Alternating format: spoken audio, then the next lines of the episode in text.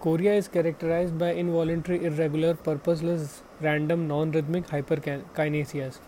The movements are spontaneous, abrupt, brief, rapid, jerky, and unsustained. Individual movements are discrete, but they are variable in type and location, causing an irregular pattern of chaotic, multiform, constantly changing movements that seem to flow from one body part to another.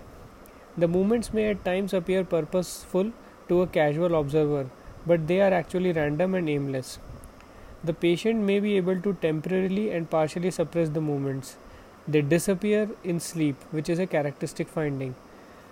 They are present at rest and are increased by activity, tension, emotional stress, and self consciousness.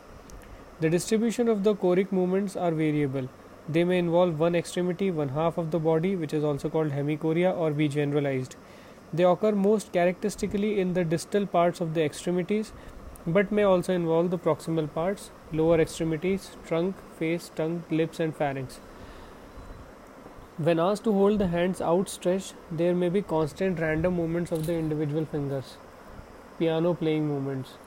If the patient holds the examiner's finger in her fist, there are constant twitches of the individual fingers known as milkmaid grip.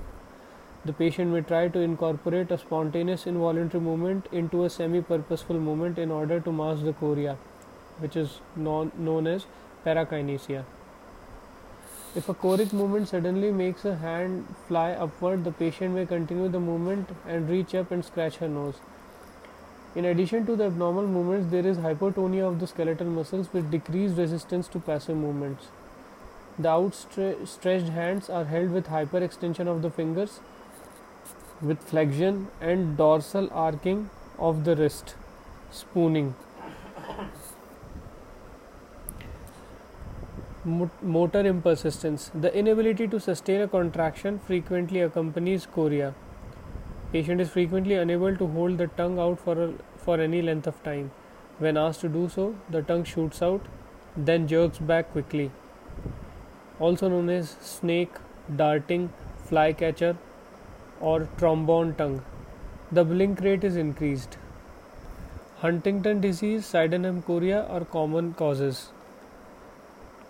Chorea gravidarum occurs during pregnancy. Chorea is seen as, as a manifestation of many systemic illness such as systemic lupus erythematosus, hyperthyroidism, non-ketotic hyperglycemia, and others. It may be transient effect of many medications.